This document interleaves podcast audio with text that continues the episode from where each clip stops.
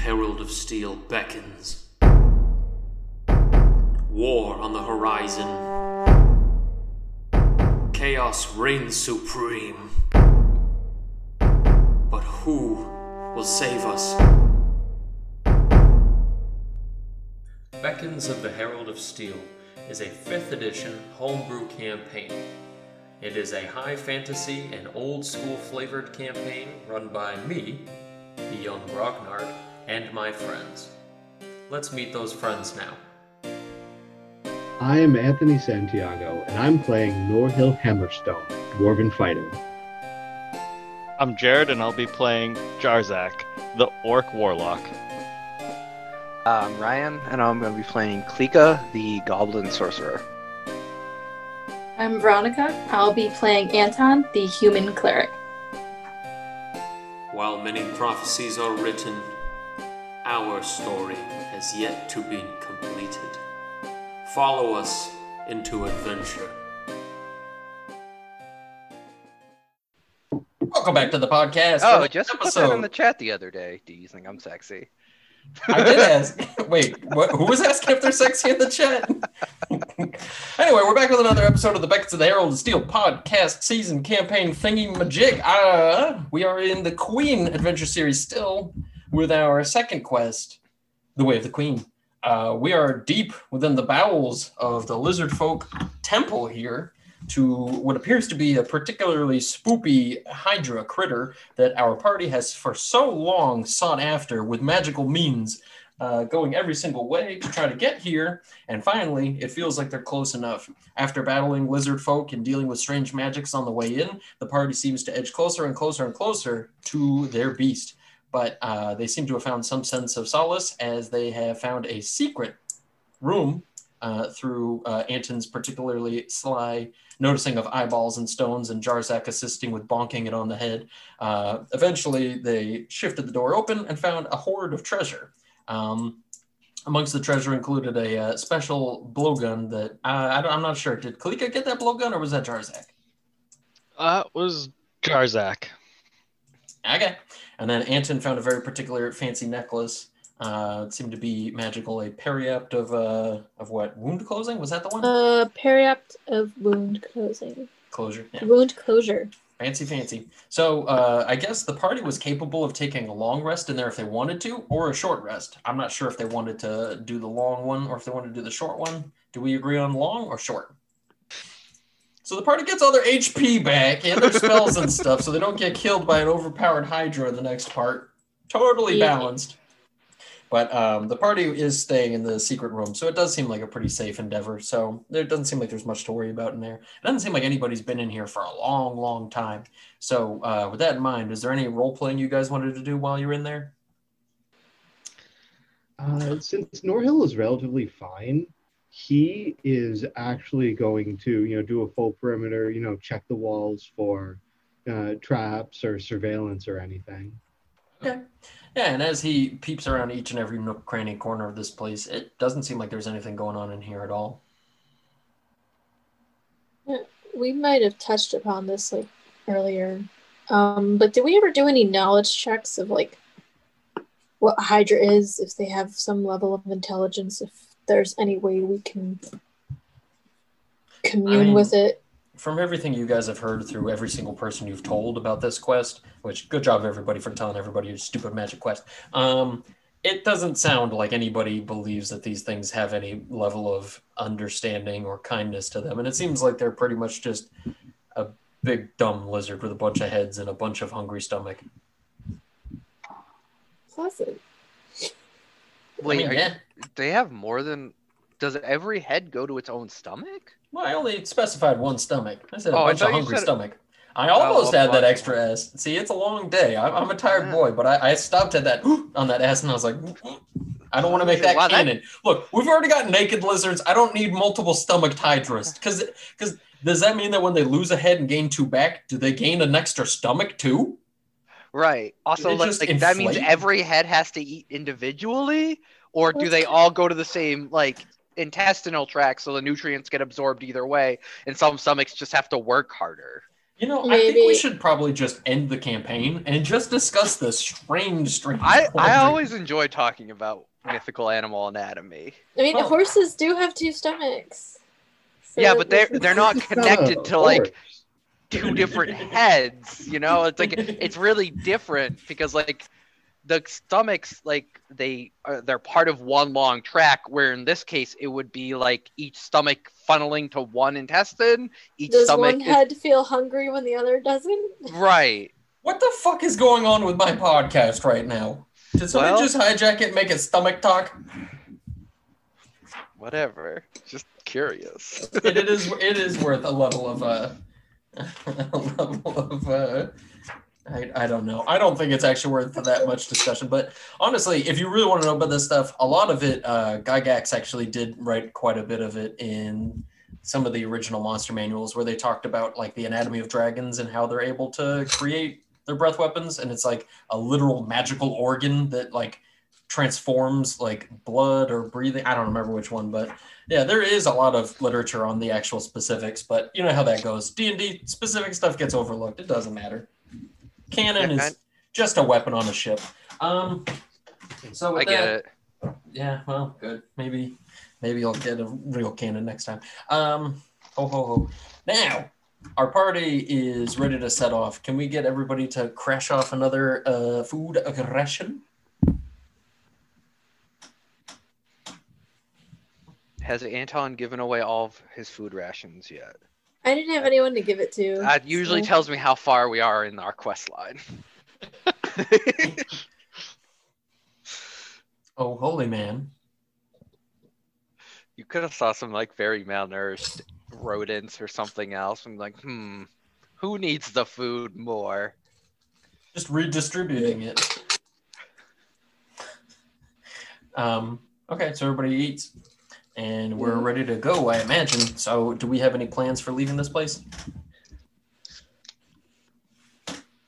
Mm, Carefully, make sure they haven't noticed us. Okay, so who's going to lead the way? Norhill will. Okay, this can't go wrong. Um, so Guys, that, I'm gonna um cast bless on all of you. how long does that last? A minute. Uh oh, it only lasts one minute. No, we'll wait till we get to combat.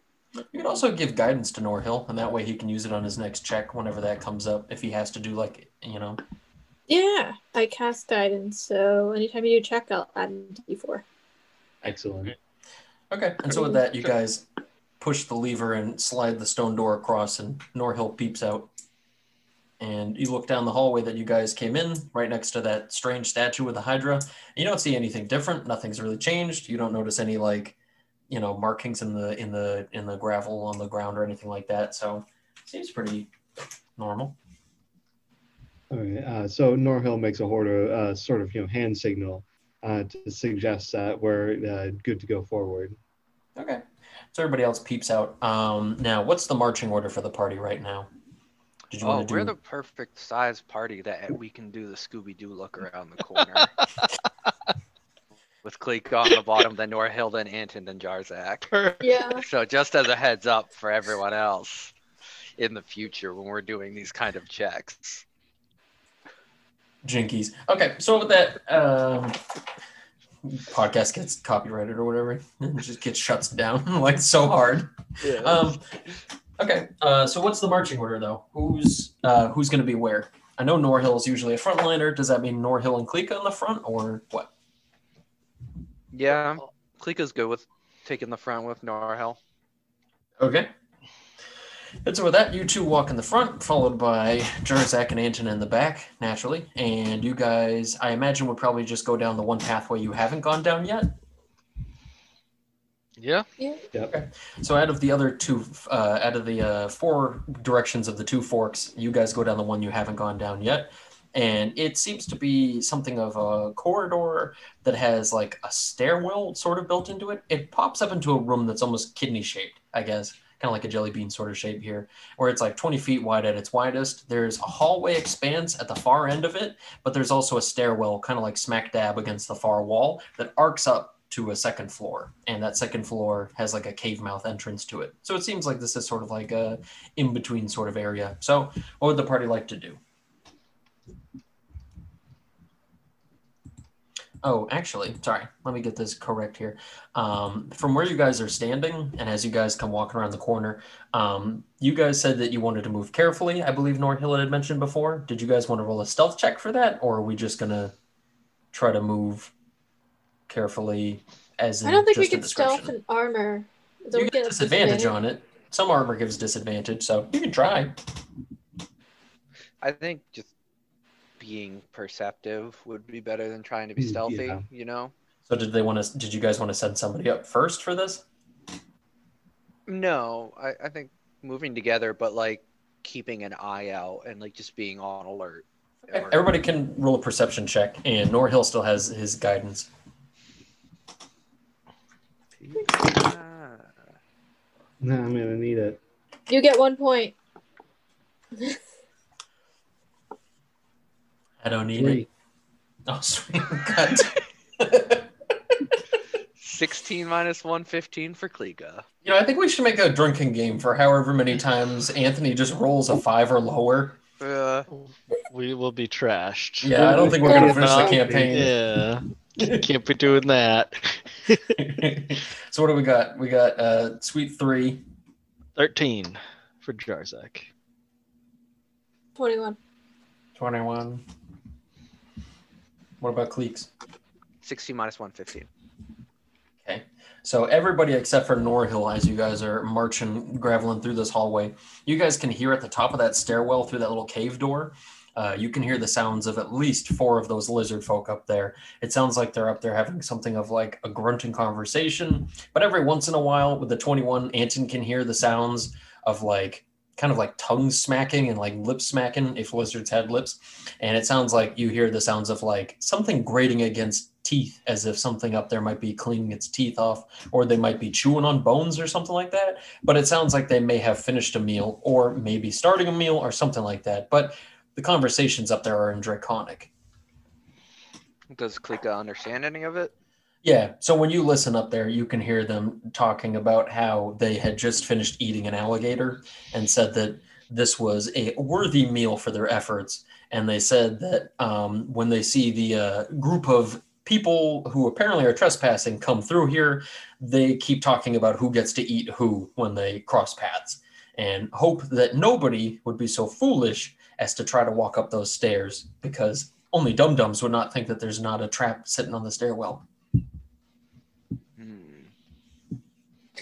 I'm just signal like we like do like You are in the back, so don't forget that. Not, not to mention, Yeah. we're also on a podcast, so you doing all your miming there is pretty good. Uh, from what I I, saw, it looked like Ronnie was doing a turkey with her hand, and then she cut the head off, and then she ate a corn cob back and forth a couple times. I don't know what that means for the listeners at home, but it, it seems pretty pretty dangerous. There is a headless turkey eating the corn cob down the hall. So with Yep. that, Klika Klika. hears the actual message. Relays that there is in fact a headless turkey eating corn cob down the hall. Uh, yeah, so Klika's going Don't to make it an- canon, Ryan. Don't make it canon. For the love of God. The Hydra is just a giant seven headed turkey that eats corn cobs. There's And been a severe mistranslation. Oh no. So anyway, so you relay the message. a Turkdra? A high durkey? What would it be? it's definitely a high turkey. Come on, come on, come on. that has no business being that fucking funny. that sounds like a failed, like a uh, what's it called? That sounds like a failed like fighting game character's attack noise, like a Yeah. turkey. But anywho, uh, so luckily the party does not awaken the Hydurkey down the hall. Um, standing in the entryway to this kidney-shaped room, you guys have a couple of options presented to you. What would you like to do? Uh, so I am going to notify the party in a hushed tone that apparently the stairs are trapped and there's a group of lizard men who have just enjoyed their meal. So that means we should get them to come to us. Um, yeah. What do, what there are is we gonna another do to pathway, too. that? Oh, There's up the stairs, and then there's the way in the back of the room. So theoretically, you could try to avoid this whole room altogether, but it's hard to tell where that other room goes. So do we want to um try the other passageway before going up the stairs? Yeah, I think that'd be wise. if they haven't noticed us. And so with that, the uh, party starts heading down that little side passageway. Um, uh, and as you guys go about 20, 30 feet around the corner, making as little noise as possible, um, it doesn't seem like you guys are noticed in any way. Um, and as you guys round the corner, you can see that there's a long hallway that kind of snakes uh, from left to right a couple times. But every once in a while, you see plummets in the elevation of this hallway descending downward with like a couple of steps here. Then every once in a while, there's kind of like a steep fall. Um, but I'm going to need a quick perception check from the party again. Ooh, shit. 17? Eight. Three. Crit. Damn. Okay. And so with that, jar Jarzak, uh, sorry, what did uh, what did Kalika and Norhill get again? Eight. Three. Anthony, you got one point if that means anything. Don't you to just give him a point. But um, okay, so with that, Anton and Jarzak are pretty uh, able to see that there are a couple of blood stains on the ground over here, and you guys can even see like a couple remnants of like shattered tooth or something like that, as if something was brutalized in this hallway or dragged through it or something like that. But you see the occasional bit of blood on like a step at an angle, as if like you know what I mean, like it dribbled over or something like that. Now, Anton, on the other hand, when you're following this blood trail and everybody's kind of like stopped and waiting and looking overhead to see what's going on down the hall. Um, you guys, uh, or at least sorry, Anton can see very clearly that there is something of a, like a what's some like a trip cord, like a trip wire down the hall across one of the thinner parts of the cavern. So this hallway, there's a little bit of string, like sinuous little string wrapped from one side of the uh, one side of the hall to the other. So, what would you guys like to do now? As it seems the hallway arcs back from here about 60 or 80 feet. And you can see that sinew is about 60 feet down. I point the string out to everybody and said, It looks like there's a trap. We can just move forward and avoid it. Uh, from where Norhill is standing, can he see what the tripwire connects to? Um, can you guys roll an investigate check if you'd like to in, look into that? Um, I will also ask, uh, Anton, are you using light from your shield again? Yes. Okay. So I've rolled a natural 20 on investigation for a total of 21. Damn. Okay. So, so with that, I guess Norhill is able to see it pretty clearly, but you can see the drawstring uh, arcs across this, like up to the ceiling of the cavern here, and you can see that it looks like there's a bunch of like ribs sort of all kind of strung along on a rope and almost kind of like you know those sort of uh what's the word i'm looking for the uh like you hang them in doorways they're like the big dangly things that you can walk through you know what i'm talking about it's like the hanging beads there Yeah, like bead curtains. yeah, it's like bead curtains, but it's with like ribs, and it seems like they're all kind of strung loosely to the ceiling by that string. So it looks like if somebody was to walk through it, catch the string, they would all come flying down and make a bunch of tinkling, clinking bone noises off the walls and echo down the chamber.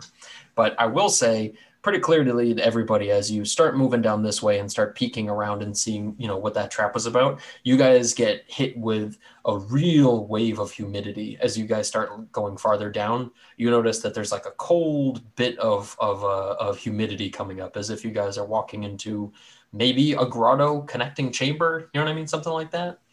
But okay, and so with that, the party continues on their way, or would you guys like to stop for anything? Mm-hmm. Methinks we're on the right track.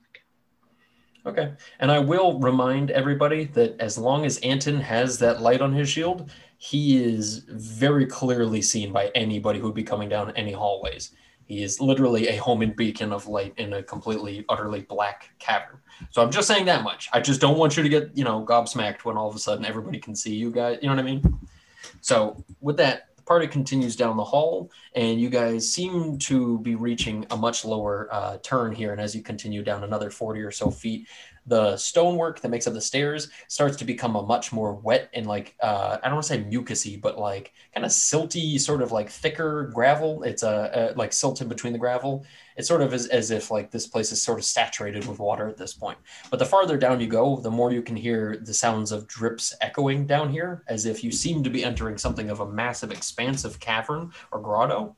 Um, and it seems like you're reaching something of like a shoreline of sorts. And as you continue down this way, uh, even further, stepping over that little tripwire, you guys can see that um, the path arcs around a bit of a turn and ends at a sandy shoreline before a bunch of reeds, ferns, and vines cover like a silty little basin. And you guys, uh, sorry, um, a line of sand there, and you guys can see that there's just a bunch of murky, dark water beyond that.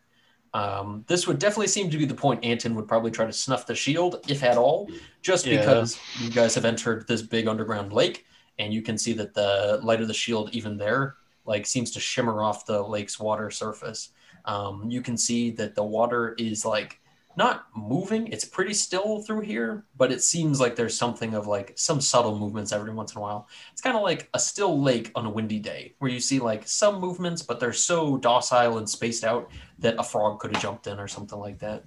But Yeah. other than that, it's like absolutely deafeningly quiet beyond the sounds of echoing reverberations of drips on the uh, on the surface of the water. So it's hard to see Just anything confirm- beyond that. Um, but if you guys would like to, somebody can walk in and step on the beach and get a better look of the whole cavern. So when I step out my shield and I can't see anything, it's totally pushed back. Uh, Mhm. Yeah, uh, Anton, I'll kind of stick with you and guide you. Okay. So just h- hang on to me. Okay. So you guys are all quietly hanging on down there. And what's the plan now? Ant Anton now that the light's out. So then how does dark vision work in this setting? Uh, 60 feet. Yeah, no, I, I get that, but is it just you know the monochrome vision? Is it like I can see just in the dark? Is it infravision?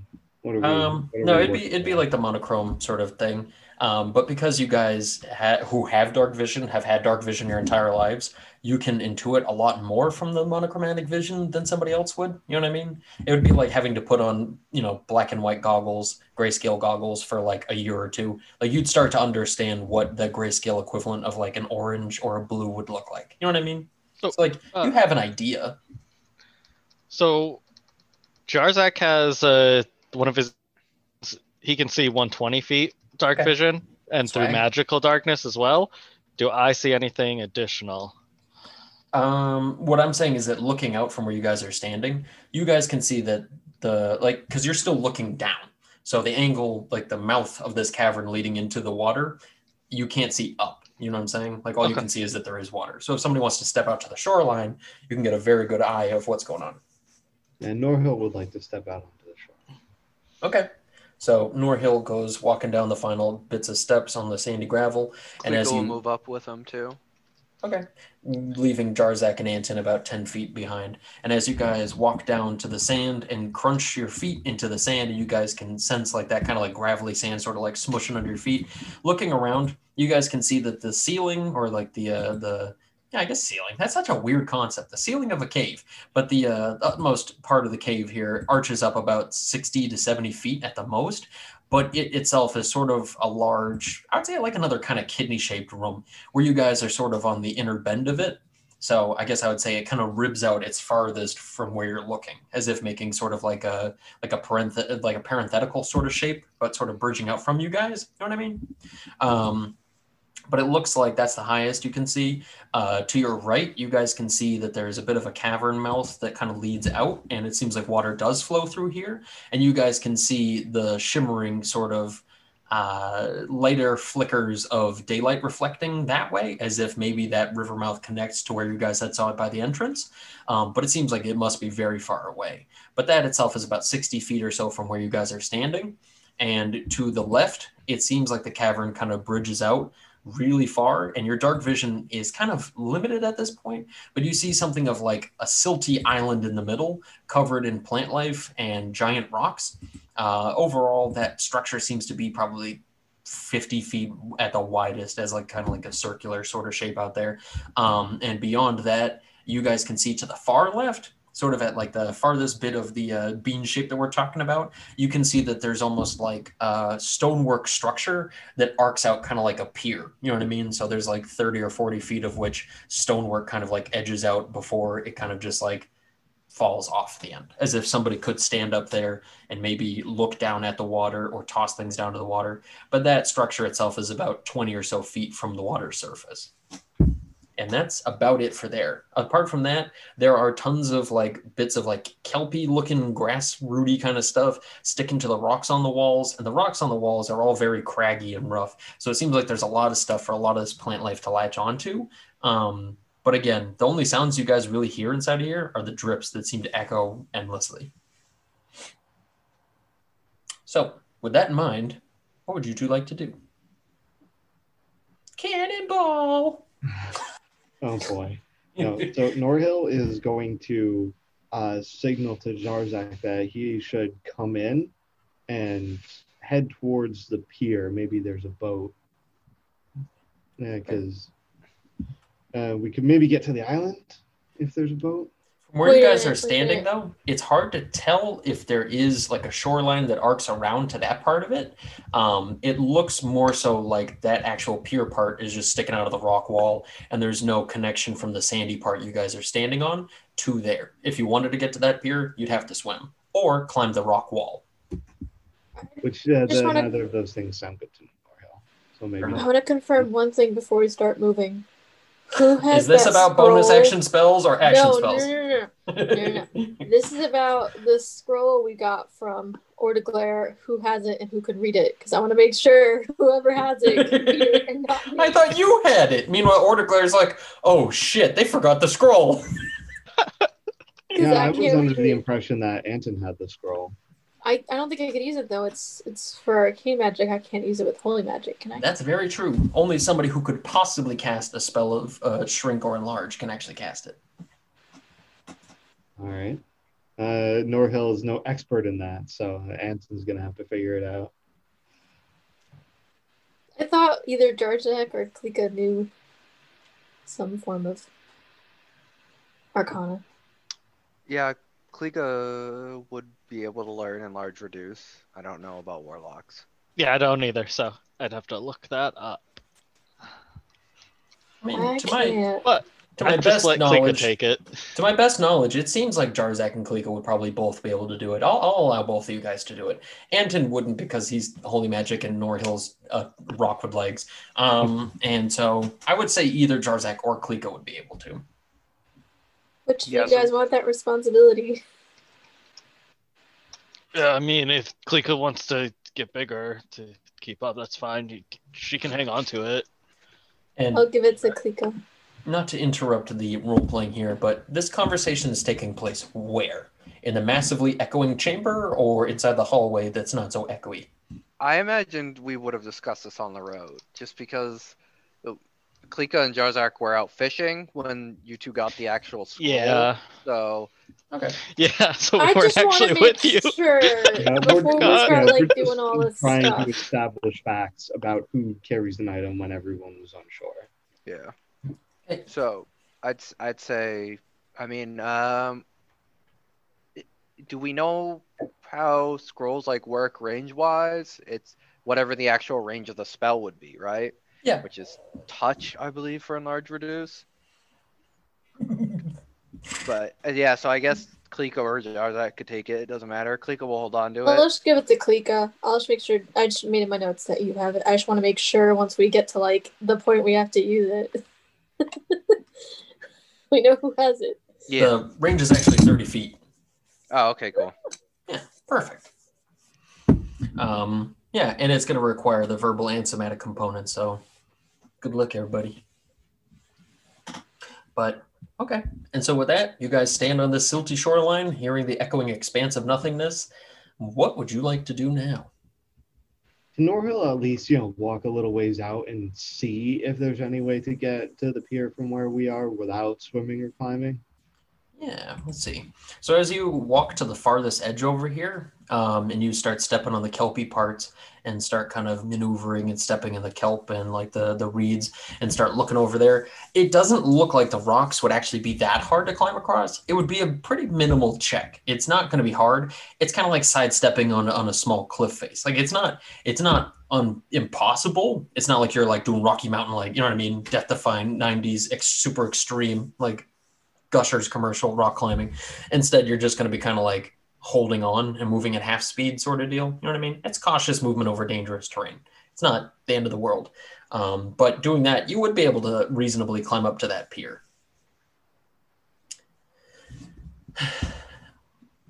But unfortunately, for Norhill, um, as you go and step over there, um, I'm going to need you to do, do, do, do, do, do, do.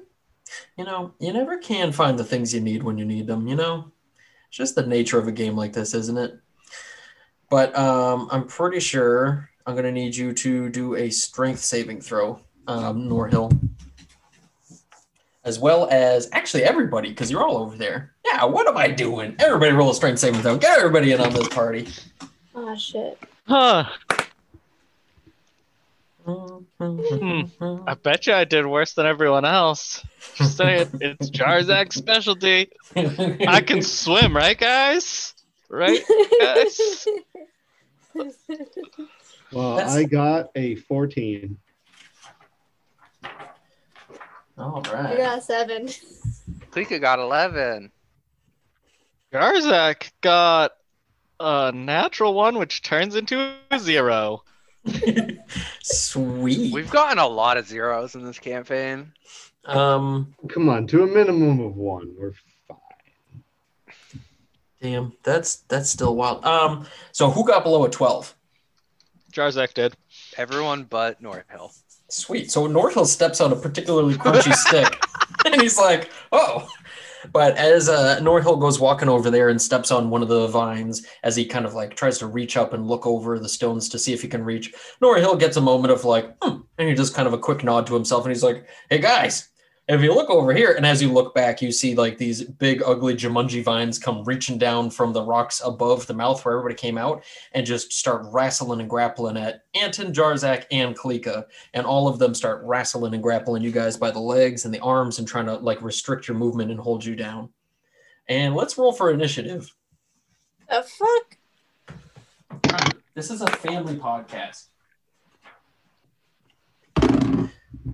I, I don't actually know what that entails, but uh, Th- th- There's no swearing on my Christian D&D podcast. What the frack? Thank you. I'm keeping the six in my tray. Um, so I'm gonna have a 20 and a 10. Anybody That's beat a 20? A 17. Do-do-do-do-do. You know, again, you just you never have anything you need when you absolutely need it. You know, it's just the beauty of a thing like this. So let's see, twenty. Uh, 20 in the initiative order is your doom. Okay, and then we had 17. Did anybody beat a 17? Just not tell me. No. Okay. So who goes after 17? I have Or- a 15. So Cleeks is 15. Jarzak's 14. Sweet. Uh, okay. And then uh, single digit from Anton. Yeah, I have a three. Rock and roll. All right. Well, let's hope for the best, everybody. Okay, so with that, at the top of the initiative, everybody starts getting grappled around by these uh, roots and vines here. And as everybody starts to get held down by it and starts freaking out, trying to figure out what's going on, uh, you guys see in the most kind of like predator styled way, you see some sort of reptilian beast across the way of the chasm from you guys on a low hanging stalactite uh, with its form sort of kind of coming out of the out of its camouflage state. It looks to you guys really quick, and you see in its hand a single like uh what's the word to look for? A single feather is plucked from it, and it starts to shine a little bit like silver, and then it turns to a white hot. And as it drops it, it falls from its hand and kind of like feathers down to the water. And as it hits the water, it lets off like a steaming pop. And so now what I'm going to need is Mr. Anton. Uh, I'm going to need you to kind of hold onto your butt real quick because this is going to be a rough one for you. Um, I'm going to need man you know and then that's the beautiful part about spells too is they kind of suck and have just gigantic descriptions. You know what is d&d but a game of descriptions? Am i right? Um so with that What is uh, any game but a miserable pile of lengthy descriptions? exactly. So anton takes nine points of fire damage as the armor that you're wearing as the feather hits the water uh, starts to heat up until it starts to get to a point that is rather uncomfortable um, and you can tell that the armor that you are wearing right now which you're wearing the heavy armor right The heavy chain Uh, stuff? I'm just checking. One second. Why can't I find it on my stuff? I mean, if your armor class is above a 16 or so. oh yeah, I'm wearing scale mail. Yeah. Yeah. So it starts to heat up till it gets to a point that it starts to kind of steam a little bit on your skin, and you feel that intense heat. Um, yeah. So with that, you start How your many skin points starts did I cooking. take? Nine points of fire damage. I think I get a reduction on that because of the parapet period. You get a what? You get a reduction to fire. No, okay, wait, I gotta read this right. We're not reading it right now. Your skin's on fire and you're dying, and that's where the game ends. And Good night, everybody. Correctly. Okay, so now I- periapt of wound closure causes you to automatically stabilize when you would normally start dying. Yeah. So, So it's not going to give you any health right now. It'll yeah, give you your health when you wish you had it earlier. Okay. And don't worry, the the heat metal spell's beautiful because it'll keep cooking you after you fall unconscious. Ew. Which is kind of a weird concept because then that would mean every time you stabilize, it would just re-unstabilize you. Yep. You'd So you'd think just be in as a a cleric constant of light, I'd have heat resistance, but I guess not. I don't think so. I don't think that that necessarily follows. Um, and so, uh, so long as you're wearing this armor, um, you have disadvantage on attack rolls and ability checks uh, while still wearing it. Okay. Um, now uh, goes to the top of the round with Norhill, who is not restrained. Okay. Uh, so these vines and things that are you know reaching out towards us is this like some sort of a creature that's attacking us? It doesn't look like it. No, it looks like, uh, if anything, it kind of seems like it'd be an effect that started and ended just now. As the, uh, yeah, it uh, doesn't seem like this spell's really working anymore. As if the guy who cast it kind of cast it for a second to hold them in place, but at this point, the roots already seem to be kind of letting go. Okay. Uh, can you see the camouflage lizard man from where he's standing? Um, yeah, so long as you've got the sixty feet. Uh, yep. So, uh, so he's uh, that means that he's within sixty feet. So Norhill is going to draw and fire his like crossbow at him. I don't know why that's funny to me. That the thing's just like die, and then all of a sudden Anton just pulls out his fucking gun. He's just like, "Damn you, lizard!" All right, so go ahead and fire your shot. That's going to be a fifteen to hit.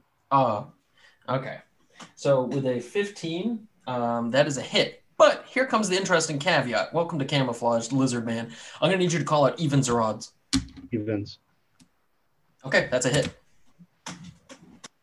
Good old surefire Norhill over here. Turns out he can only hit when he's using ranged weapons. Seven points. Uh, seven points of piercing damage. Holy shit. Okay, so you fire a crossbow bow, crossbow bolt off, and you manage to nail him square in the ribs as he's hanging from the stalactite up top. And he lets out a hissing sound and yells out in Draconic, and he says, Arise from slumber, you hunger for new blood. Eat, my friend, eat, my child. Samanua beckons. And you guys can see some rumbling bumbles and bubbles rising from the water about 60 feet away from you guys. Good going, Norhill. Not my fault. Wait, I thought. Hold on, I thought you were Sean Connery first. When yeah, the hell that, did you? yeah, that, that was that was a bad that was a bad version of the voice. Like something happened to Norhill. he's firing a crossbow and he's British. What the hell? I'll Um, try hard next time. It turns out the twig he stepped on was a cursed twig, and he just Yeah. got let, the spirit trapped in the twig just got let free, and it's like, Now your bitches are in my town. Okay. Uh, and is that it for Norhill? That will be it for Norhill. Yeah. Okay. And now we can move to the clique. Um, so the camouflage lizard is about 60 feet away, and the bubbles are they also 60 feet in his direction then? No, they're kind of in a. They're like to the left, and he's to the right. So, So I'd say between them, there's about forty or so feet. Okay. Yeah, I think um Cleek is just going to try and get between the two of them, I guess then. She's gonna go into the water. Um no, like on the shoreline at a point that's sort of equidistant between the two of them. Because the water, uh, the shoreline is only about twenty feet wide to begin with. You guys are already kind of in the middle of them anyway. Oh, okay. So they're Mhm. both about 40 feet away. No, they're both about sixty. They're about forty feet from each other. Ah. Mhm. Okay. So what would you like to do? How far what you just said there was like an island, right? Is that where the No, the bubbles are a good distance away from that too. Probably about sixty feet away from the uh, from the little island itself. yeah. I'm just trying to get both of them within 30 feet of me. What would I have to do to do that? Either go swimming out there and hope that the bubbles follow you closer to the lizard than not, or find a way to wrangle that lizard down and get him closer to you. Okay. Uh yeah, I guess I'll just get myself within 30 feet of the shaman for now and take a shot at him with my crossbow. A thirty foot shot. Yeah. Um. Okay, so you're gonna go swimming out there to go do it. Yeah, I guess no, never mind then. I'm just gonna stay on the shoreline, take the shot at 60 feet. Okay. Good luck. Anything fancy about the shot? Nope. 16 hit, It sure does. Evens or odds. evens. Okay, that's a miss. So as you go shooting, thinking you must have hit him, you see that he was actually on the other side, and a bit of rock actually looked like his head. Hmm. Yeah, you gotta love a low health guy with good freaking camouflage. This feels like Warhammer all of a sudden. I feel like this reminds me of a lot of their shitty rules where it's like, oh, he only has two wounds. It's like, yeah, but you reroll on anything but a six. And you're like, oh, okay, well, fuck me then. Mhm. Anyway, yeah, weren't there rules for like re-rolling three times in a row? Like you had to like double rolls. Anyway, we're not talking about These are like my little lizard folk. Yeah, Sorry. essentially. Uh, yeah, Age of Sigmar was really bad about that. Well, you know, luckily we're not playing that game. So at this point, is there anything else Klika wants to do other than fire a shot? Uh, no. Uh, once I've, I don't want to move into the water. Yeah, actually, you know what? Yeah, I am gonna move in 30 feet. Oh dear lord. So after firing a shot and Boy. missing, Klika's just like, you know what? It's been a good career. We we all had fun here today. How Oh, deep no. is the water? Um, as you start moving in, uh, it does seem like it gets deep pretty quickly. So once you make it about ten feet into the water, it seems like all of a sudden it's much too. I mean, even for Klika, probably about five feet in, and all of a sudden it's beyond what she can touch with her feet. All right, So- never mind then. Sorry for taking so long. I'm just gonna stay on the shore. Right where I am. Okay, don't need fair anything enough. else. I mean, this is a dangerous ass combat. You guys know something bubbling in the water is not a good thing. It said the name of the Hydra, so I think we're about to uh, meet, meet our objective here. Yeah, I mean, it called out to the Hydra. It used the name of the lizard folk god. So, um, with that in mind, uh, now we go to Jarzak, next in the list of initiative. What say you, Jarzak? Jarzak said, Church Blast! Does the Kamehameha, readies it and everything. And we'll be Hey, back in Kamehameha- 30 minutes Kamehameha when it's ready. Fuji TV is going to come after us. Wait, who? Fuji TV, they're one of the main rights holders of Dragon Ball. Okay, for the I'm love of actually God. good friends with uh, Akira Toriyama, so we should be all set. For the lo- can you just roll your Eldritch Blast?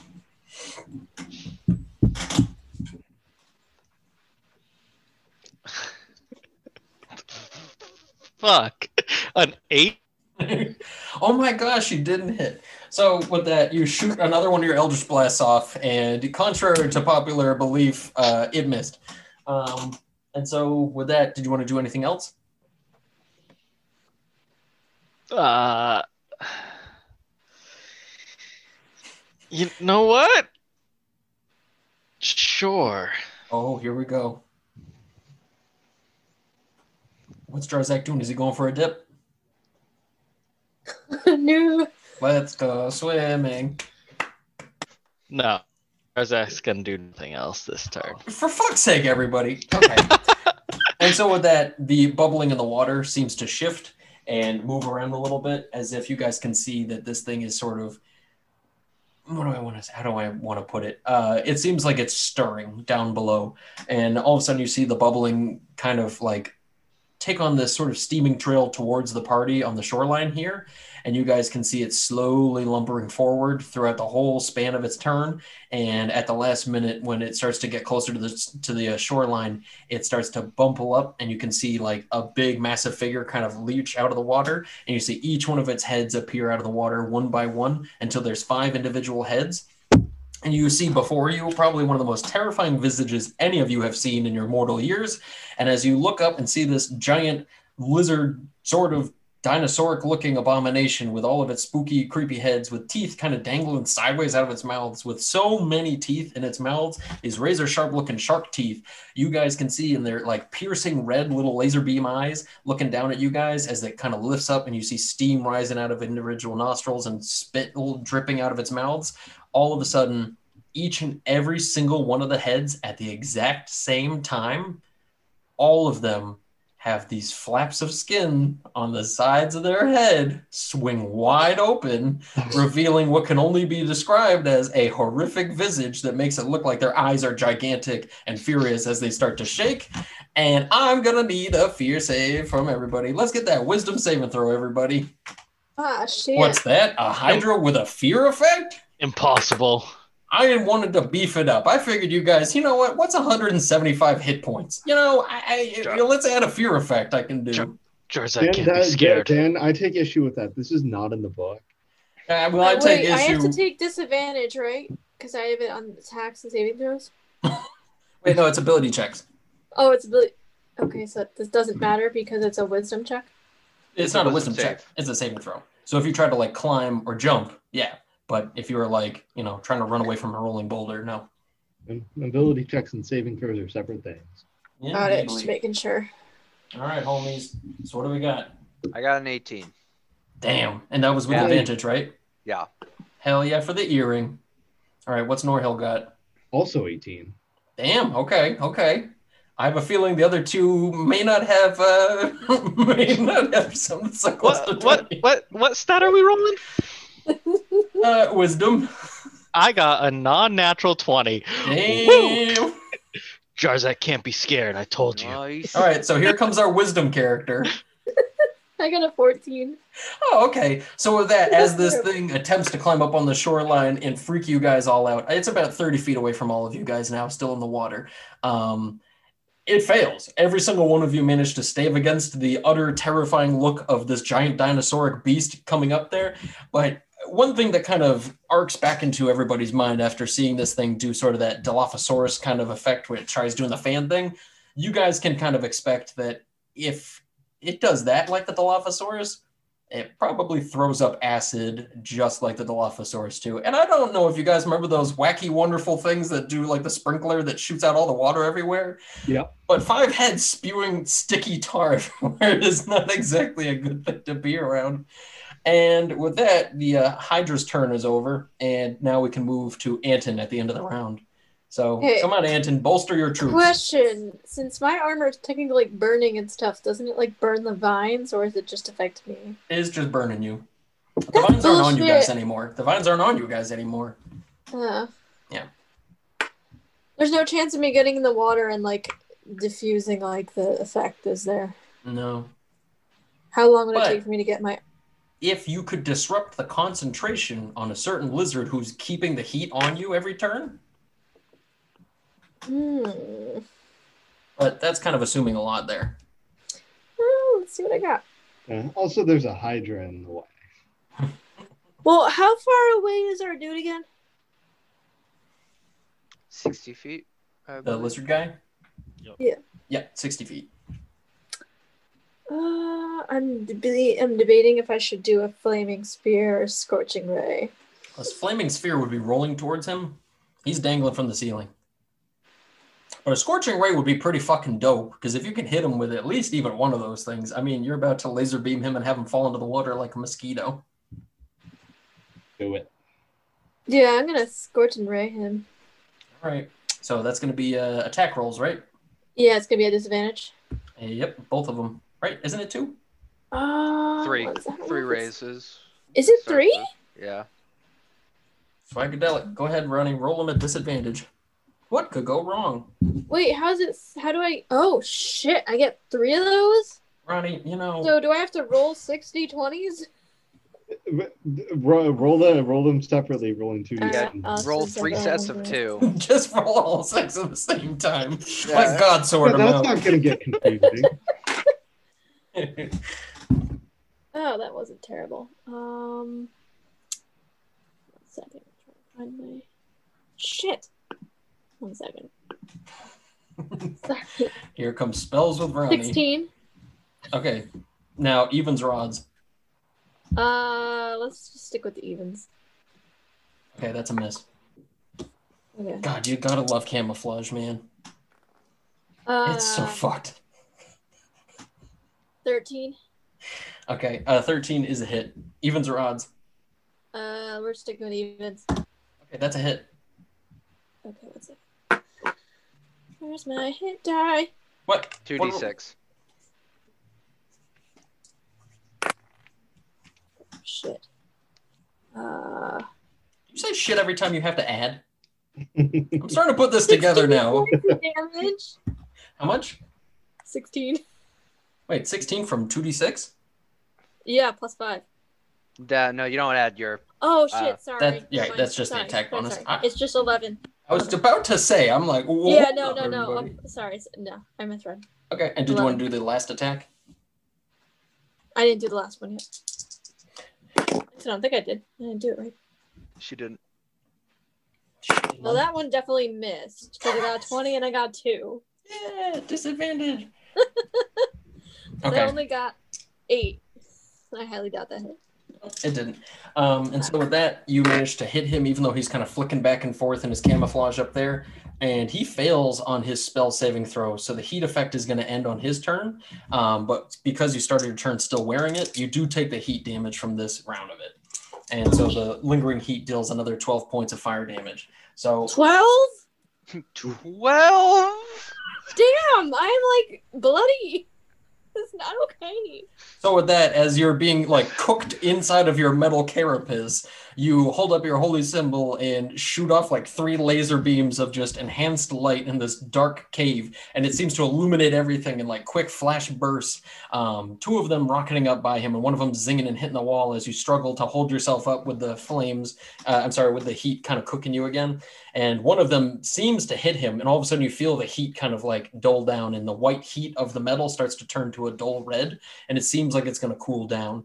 And as you uh, manage to nail it for that damage, um, it does seem like the thing yells out in agony. It seems like that hurt it quite a bit, and it doesn't seem like it's doing very well up there itself. And from what you guys recall from seeing it in the village, I mean, this is an ancient lizard, so it seems like much of its tricks are going to be in deflecting and not absorbing damage. So, uh, with that, um, is that it for Anton for this turn? Yeah, I don't think I could. Uh, Unless you wanted to move, that's about it, Ronnie. Yeah, because I can't use um. Quick, run to the water. No, I'm trying to find my my reaction warding flare. Not gonna work. Well, that would be if something hit you on like its turn. Yeah, no, that one didn't work. Yep. So I'm just gonna chill. Chill, chill indeed. Okay, and so with that, um, okay, radical dudes. Okay, and so now, um, on its turn, our friend up at the top, the lizard folk, pulls out something of a blowgun from its back and loads a dart into it and fires one down. And I'm going to need Jarzak. What's your armor class? The lowest in the group. Thanks for targeting me again. Well, I just cooked Anton in his armor, okay? What do you want from me? Everybody's gonna be because like, Jarzak wasn't wearing armor. I smell like a good loaf of bread. Ronnie, no, Uh, you fucking d- no, no, No, no. I believe it. It's canon. God damn it, Ronnie. Anton always smells vaguely of you know wet dough, but when he gets really hot, it turns into a really, really good smelling bread. So let me get this straight. Klika smells like pennies, and fucking Anton smells like raw dough. Yeah. I don't want to know what the other two smell like. I just, I don't, I'm not ready for this part of the podcast. I imagine that Norhill smells like wood smoke. Great, good. I'm glad. Okay, and you know what, Jarzak, what is your armor Wait. class? 14. Ooh, swagadelic. All right, so I managed to hit. So a single blow dart comes flying down, and I'm gonna need a Constitution saving throw. Saw that coming. Of course we did. And you take uh, two points of damage. Oh, sorry, four points of damage. I didn't have the ability modifier. 17. Swag. So you feel this like lingering kind of drowsiness start to take over you as you get shot by that blow dart, and you pull it out, and it's like a, it's, it's like a stirge bite. Like it, it hurts like a motherfucker, but it's not like terrible. You know what I mean? So you pull the dart out, and as you pull it out, you feel you get like a woozy stiffness in your neck, but you hear sort of an itching voice in the back of your head, and it says, "Kill the lizard, kill them all." Wait, oh, I mean, you can keep the. Hydra. I mean, that's kind of important for the storyline. I, Yeah, but, I know you're kind of a really dedicated too. killer, so like the, these guys I came here with too. Like you you mean- said them all, but there's only there's only one, right? That I gotta kill. Well, I mean, that goblin really Don't- isn't doing no. nothing to hurt nobody. That goblin's pretty cool. The dwarf, Yeah. I, I don't know. He's he's weird and doesn't really do much. He's pretty harmless. But that Anton guy, he just fucking laser beamed some dude. Did you see that? Yeah, Uh, don't don't is- fight him. Wait till he's Just why I, I don't want to fuck with him yet. He's too too many laser beams for Jarzak. laser beams are are reasonably scary. yes, continue the quest. Okay, I'll take out all of them. Wait, no. Is Jarzak's patron Carl from Aqua Teen Hunger Throwers? Just Hey! pretending. Why is the incarnation of darkness and evil from New York. I like to think it's actually Carl. Like, hey yo, I was at this uh Y&T concert one time. This chick that was there. Just like, are you my patron? Like, I ain't your fucking grandma. But anywho, so with that, uh now after that happened, uh Norhill, you're up. You see a big so- swoopy looking Hydra come peeping out of the water, and he seems to be ready to hawk a big old tar loogie up there. So what would you like to how do? How far away is the Hydra? 30 feet in the water. Okay. Uh, so Norhill is going to run up to stand in front of Klika. Is that possible with Nora Yeah, Hill? you could stand in you could stand in front of her on the shoreline. Yeah. So he's gonna basically, you know, maybe try to give her a little bit of cover. You know, hunker down behind a shield and take the dodge action. Okay, swag. All right, so now, um, with that in mind, Norhill rushes up, stands in front of Klika. Klika, you're up. Okay. Um. Is the lizard still on the ceiling? Mhm. Okay. Uh, can I now get, if I swim out, get to a point where I would be 30 feet between the two of them? I'll give it to you. Okay. But you will be swimming out into decently threatening area. So if you want to, sure. And if you roll high enough on an athletics check, uh, you can go ahead and swim right out there. If I give my cast jump on myself, could I jump out to that point instead of swimming? Yeah. I'll give it to you. You could do an athletics check for that too. I'll give it to you a lot easier, and you can take advantage. Okay. Um. So what I will do is, uh, and let I'm gonna tell you my whole turn, and you let me know if there's gonna be an issue with it. I would like to use a meta magic to quicken spell jump, so it's a bonus action. Swag. Jump out there, and then hold my action or prepare an action to use the scroll, um, after Jarzak's turn, if possible. Okay. Um, my one and only issue with that is if you jump out there and land in the water, um, do you already have the scroll out? Hmm. I guess. If you have the scroll out and you jump and land in the water, there's a good chance it's going to get wet and potentially ruin the scroll. Wait, wouldn't you be able to just hold that whole thing for? your- Oh, uh, yeah. I guess could Yeah. I hold the whole thing then? Like the scroll case. Well, the whole the whole- action till. Oh, but that's like moving my whole turn in initiative order. Um, no. If you'd like, you could do that instead. Jarzak's the next up. Yeah, I know. That's why I'm just like, uh, uh, yeah. If I can do that, I'd like to do that. Okay. So Jarzak, you're up. Right? Yeah. Yeah, okay. Oh God. The invisible hand pushes Jarzak forward like, yeah, Cleek's not going, go. You're Wait, Cleek, Cleek's not going. Wait, click. You sure? Because like, sh- she was so much faster. uh, yeah, Jarzak's gonna. Hmm. Jarzak's gonna cast Hex Ooh. on the Hydra. Okay, good fucking thinking because goddamn, could you imagine? Okay, and what's the uh, save I gotta do? Is there a save? Um, No.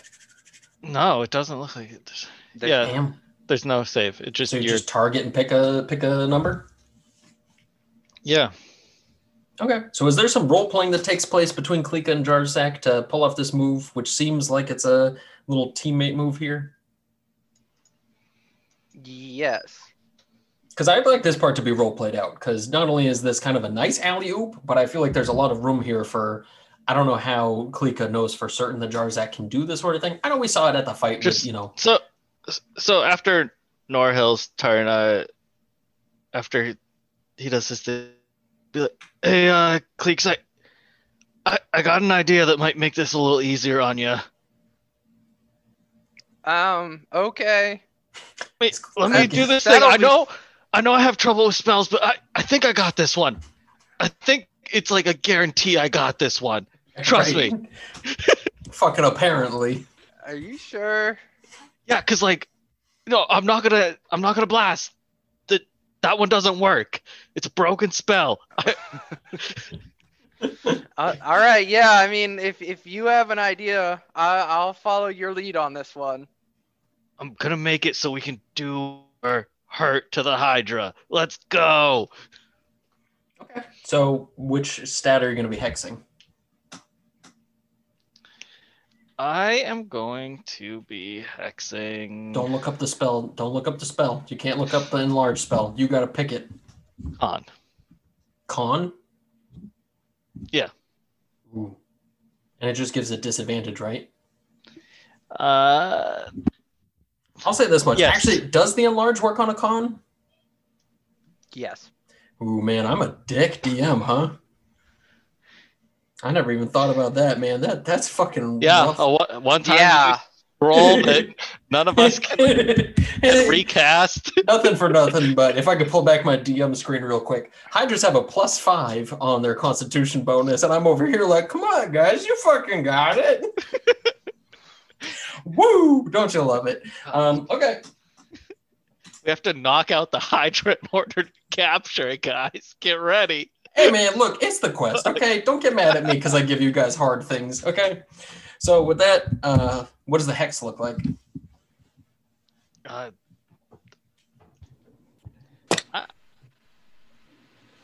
A swarm of I mean, locusts. Call upon your call upon your patron, bro.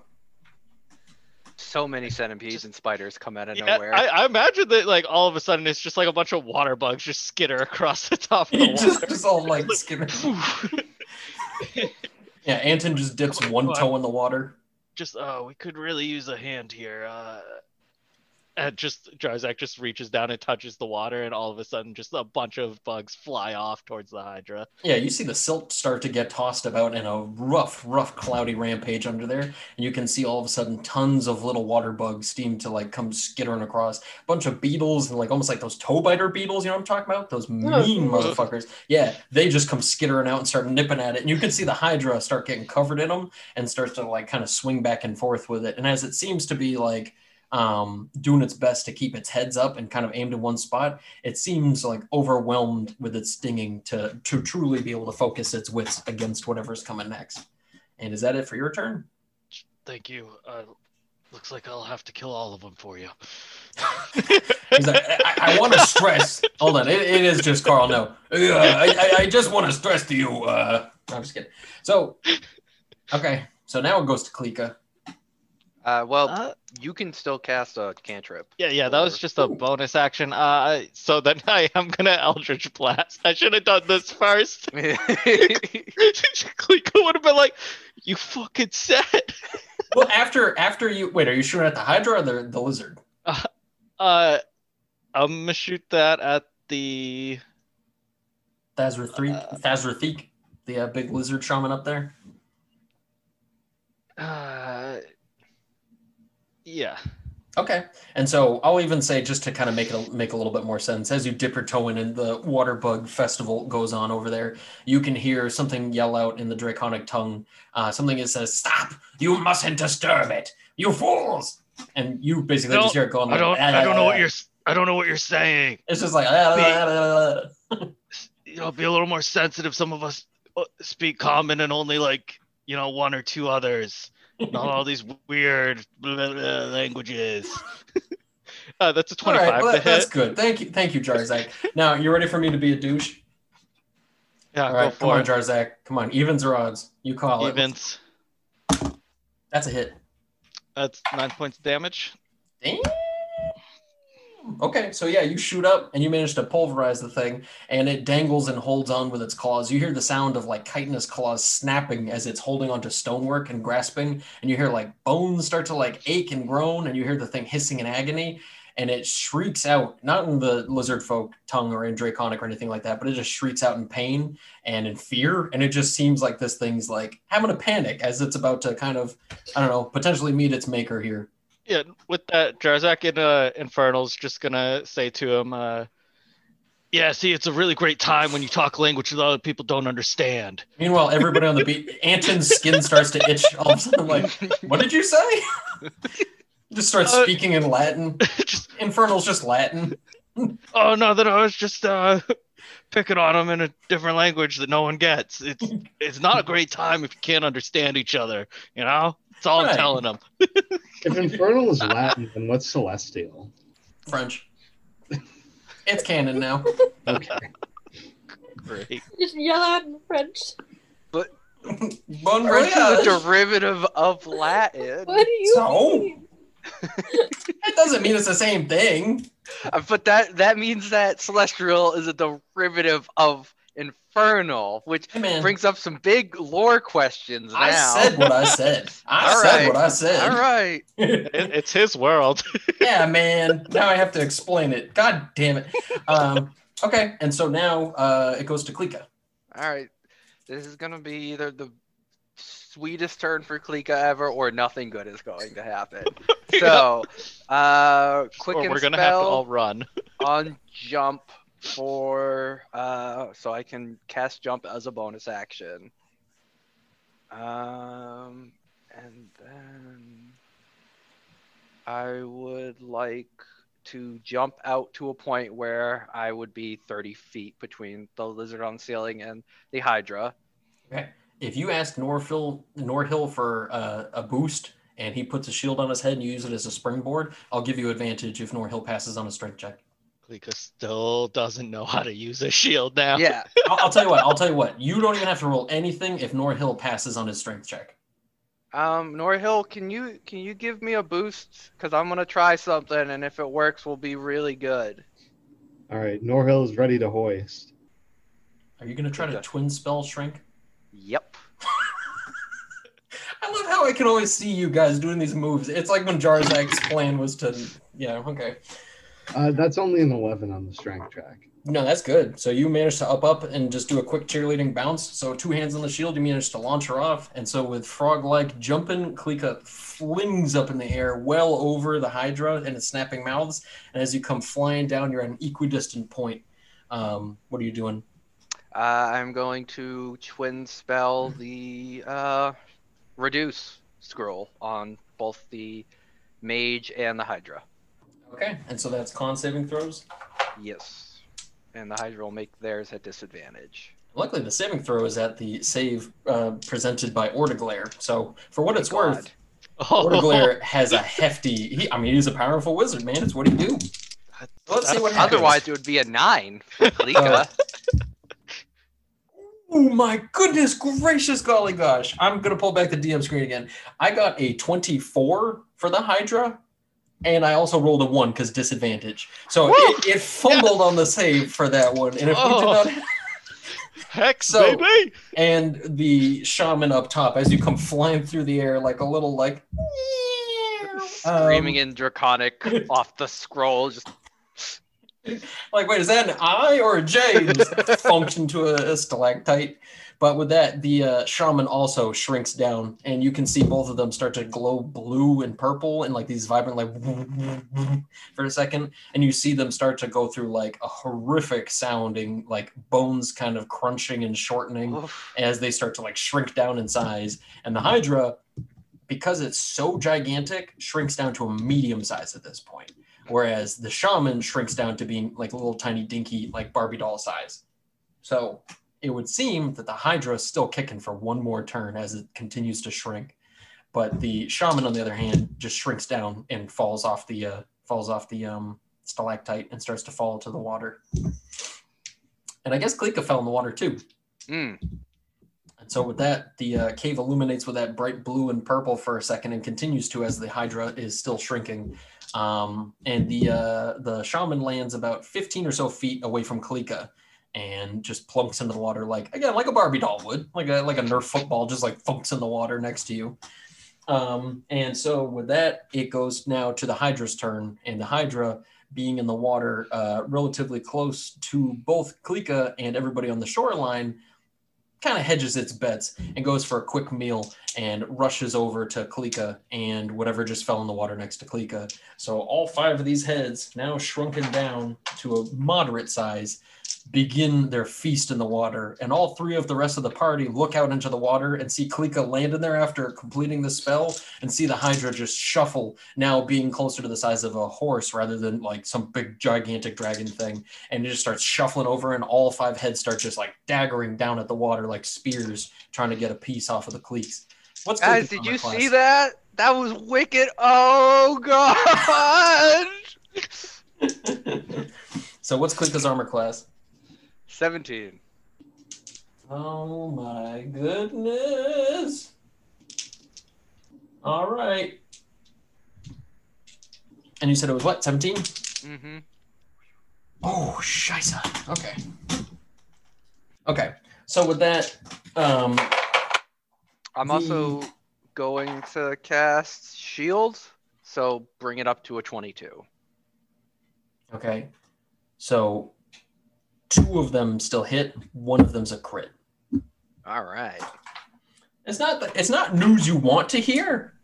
uh, I mean, you made five attacks, right? Uh, no, actually, I just did really well for those.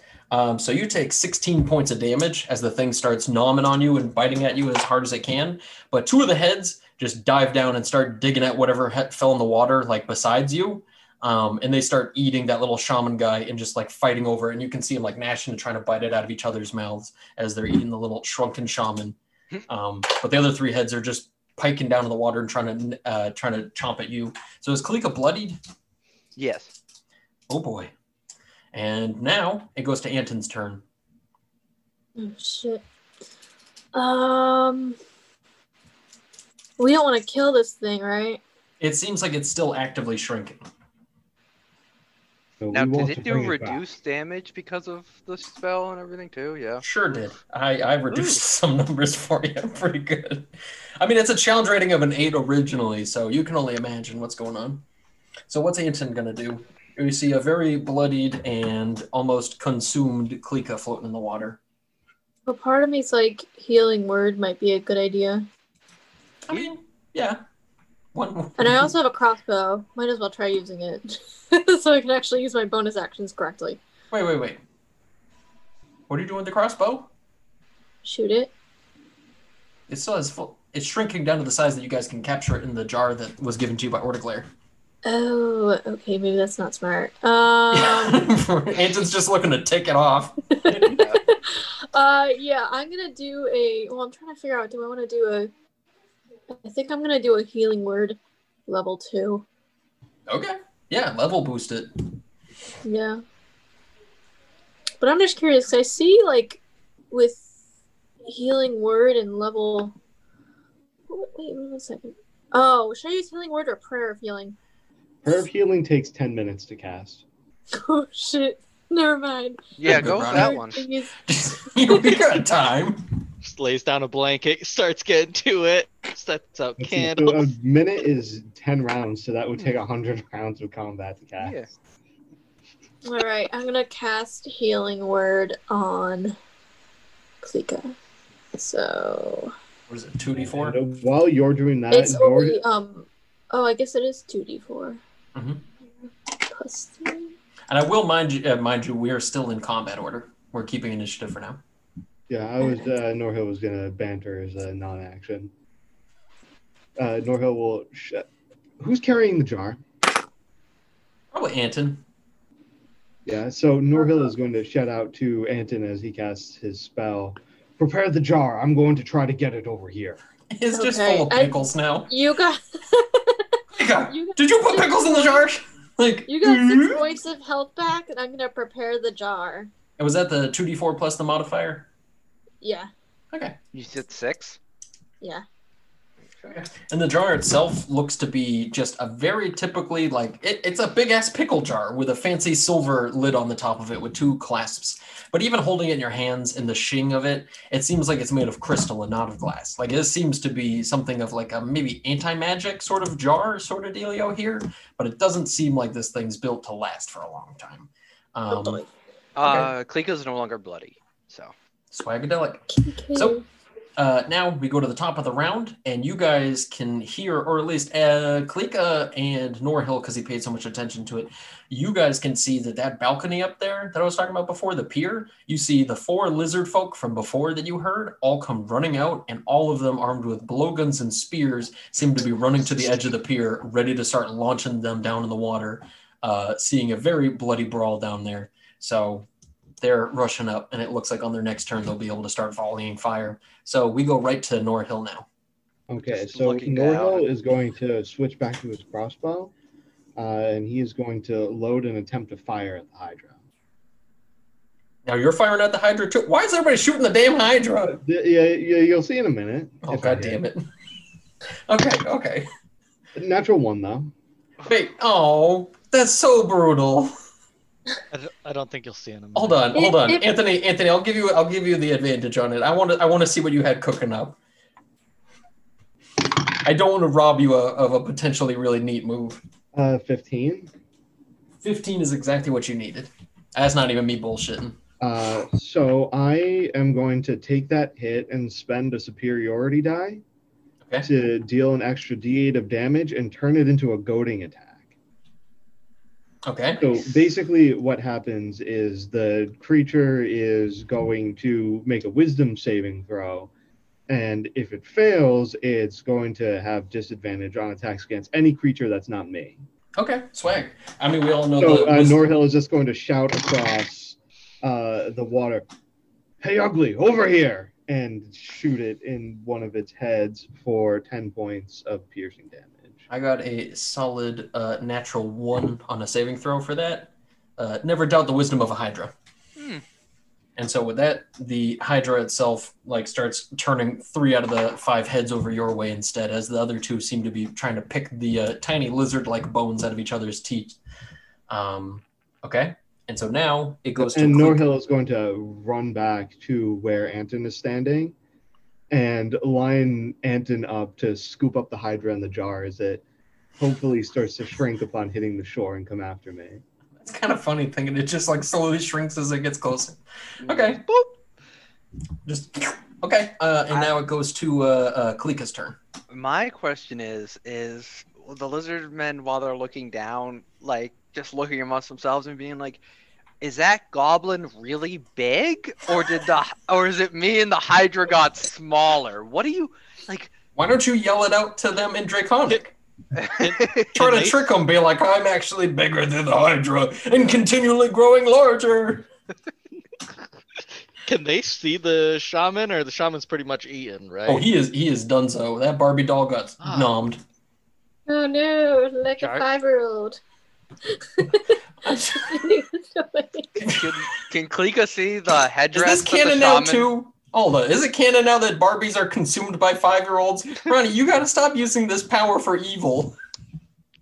Well, now Jarrett's kids, when they turn five years old, it's like it's just a it's just a rite of passage. Gotta eat your Barbie doll. Happy birthday. Happy birthday! So anyway, Uh, Yeah, okay. can Does Klika see the headdress anywhere that the shaman was wearing? um, if not, can Jarzak tell which Hydra head ate the sh- shaman?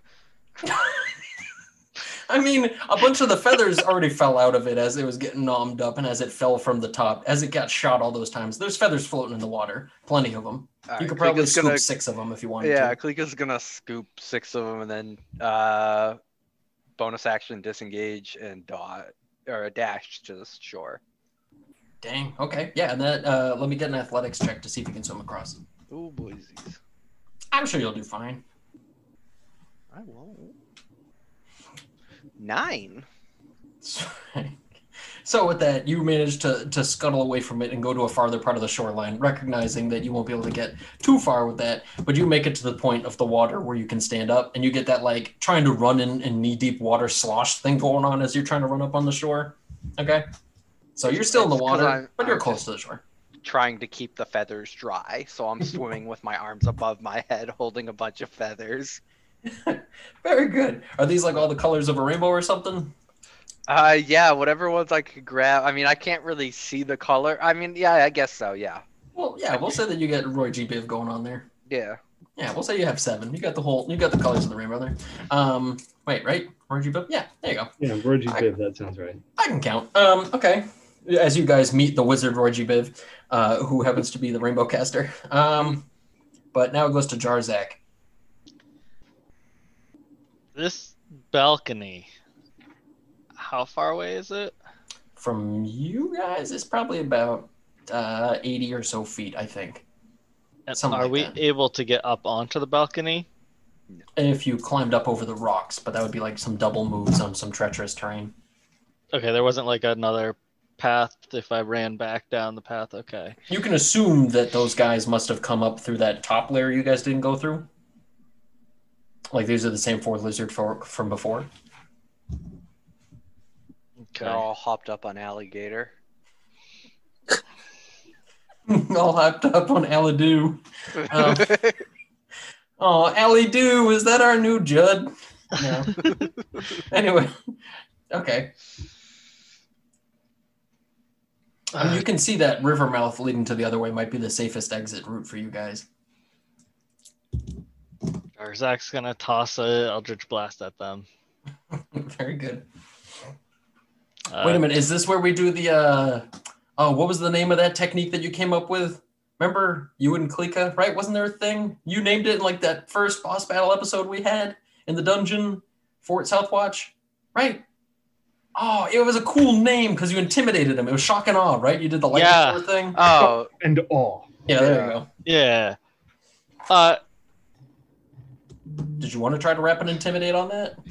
I, yeah, but I'll give it to you. This is storyline at this point. Your ability I to mean, get Jar- groups of Jarzak was exactly also four. t- Jarzak was also told to kill them all, and now knows that all. That's not what he this. meant. That's not what he meant. clearly, the superior one knew there was more coming.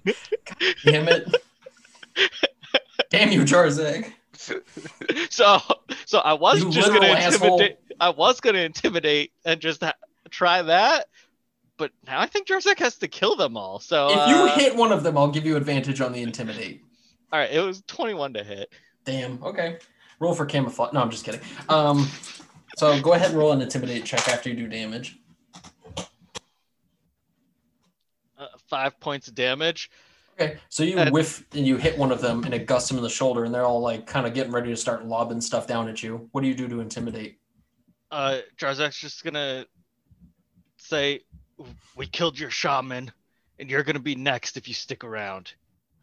And so they all kind of shrugged their shoulders, not speaking the common tongue, but they seem very scared by this, seeing you guys kind of like menacingly. just- Jarzak realizes this. They they have no fucking clue what he's saying, so he's just gonna like let out a fucking orcish like r- battle cry and like say some fucking crazy shit in Inferno, so it sounds real demonic and bad, Ooh, yeah, He's like- and just and just the- point Todd's at point say- at them. Yeah, he's just like Deus meo mis librios. Like, what the fuck is he saying? Uh, I don't know, like but I don't like it. Uh, the battle this cry. Is and the, point. this is the definition of big wah. And so with that, uh, did you roll your intimidate? I have not yet. You said at advantage? Yeah. I'll give it to you. I'll take it. Uh, because the first one was bad. Uh, twenty-five. Damn. Okay. And so with that, all four of them just kind of scuttle and rush back, growling and grunting as they do. Perhaps trying to kind of rendezvous behind you guys, like at this point, recognizing the futility of where they're standing. So you might have just bought yourselves a victory, or you might just have bought them five minutes. So um, with that, initiative breaks as the Hydra comes rushing up to the shoreline and comes to attack Norhill with his tiny little snapping jaws. And Anton scoops it up in the pickle jar, sitting in there with a couple of pickles like Squidward. Aw. God damn it. This And Wumbo. Oh no. We're not doing Wumbo jokes, are we? So I was gonna anyway, say, like, Mhm. um, I wouldn't have thought like of Wumbo if you hadn't said it. First grade, Anthony. you know, Klika, Jarzak, Wumbo. Um, okay, but anyway, you were saying, Anton? I was just gonna say I thought it was like his pickle wife. Aw, the Hydra got reunited with his pickle wife. Um, but okay, so with that, uh, Pickles and Hydra in jar, the party is able to rush down the river and escape out the way, uh, the secret passage there. Sounds like um, I want to cast a cure light wounds on myself because I'm hurting really bad. Girl, there's only cure wounds in this edition. Whatever it is, I just I'm hurting. I need to help myself. Hurting for healing. Um, okay, and so you can go ahead and heal yourself as the rest of the party starts trudging off through the water. Um, hold on to the rocks as you guys are leaving through like hold on to the rock mouth there. Um, it's easy to kind of trudge your way through here, but as you follow this little underground path, you can see daylight illuminating much of it. Uh, but there's a couple of small like alcove kind of like cave passages on the side of the water over here that lead out. Um, and you guys can tell that um, in one of them there's just a big giant pile of like refuse and bones and stuff but even from where you guys are sitting and looking in there you guys can see that there's like a pile of gear that's shining in the back as if there's like fresh kills in here fresh nice looking gear that's at least worth a peek Yeah, Jarzak will go take a peek. okay Um, make sure we poke holes in the lid so it doesn't suffocate. the thing Yeah. breaks open giant hydra comes flying out. What'd What'd you do? No, you just boop the first hole. A single head comes out, unshrinks, and we just have to hold it away from us the whole time. One big Hydra head, little Hydra body, little Hydra other head. That's just too strange. I'm like that. and so with that as jarzak goes slinking around the corner to the other room did anybody come with him Cleeko will go look at the shiny stuff. So, as you guys are fuddling and looking through all the dead bodies, bones, and refuse inside of here, you guys can see tons of dead bullywugs that have been eaten and maimed and limbs everywhere. But you see a fair share of also like human remains, as well as like what appear to be like hunter or like adventurer remains in here. Um, one body in particular that seems to have been like wounded but not eaten is something of an elf. And this elf itself, elf itself, on a shelf. Um, looks to be like mortally wounded by a blowgun dart or something like that. So it doesn't look like he actually got, you know, chewed on or anything. But he himself is wearing chainmail. He has a long bow. He has a full, um, a, uh, uh, why am I losing words? The Quiver? thing of arrows. Yeah, quiver of arrows. I was thinking the uh, other one there, but anyway, he uh, has a full quiver of arrows, and each of them, all ten of them, look to be something magical. So it looks like it's a whole quiver of 10 plus one arrows in there. But he has on his uh, on his finger a ring that looks to be made of gold with a single like icicle shape kind of sticking down on it, kind of aiming down like a teardrop. And as you pick it up or look at it on his dead bony finger, you can see that it's actually freezing cold to the touch as well. I like the cold. Jarzak puts the ring on. Okay. And as you pick it up and put it on, your finger gets cold for a second, but it seems to like reach a normal body temperature. But as you hold your hand above the cold, it still like radiates a cold sort of energy. And Klika, uh, looking around at the rest of the bodies, you find about a hundred gold pieces worth of like random rings and jewelry left behind on some of the bodies. If you'd like to take it. Yeah, that's fine. Okay. Um, and as our friend uh, Jarzak goes back into the water, as you put your hands in and start kind of like shuffling through the water again and start swimming out, you notice that this ring, once it touches water, you see like tiny brachiations of like crystal start to form as you put your hand in, as if it starts trying to freeze the water around it when you put your hand in. It's not like an intense amount of freezing, but one could intuit that if you put your finger finger in like a cup of water, it would freeze into a block of ice from your fingertip. If you put into a thing of coffee, same thing. So it just seems like this really cold finger sort of ring, but it doesn't seem like it's freezing like lake water or anything like that. Like it's not, you know what I mean? But overall, it seems like a nice little trinket to be wearing. But we're gonna end the episode as the party peeps out of the mouth of this river here and can hear lizard folk in the distance kind of walking around in the woods and hooting and hollering and yelling out as it seems like perhaps those scared lizard folk from before may be looking for help rather than trying to come the back door to you guys. So that's where we're going to end it. Goodbye, everybody.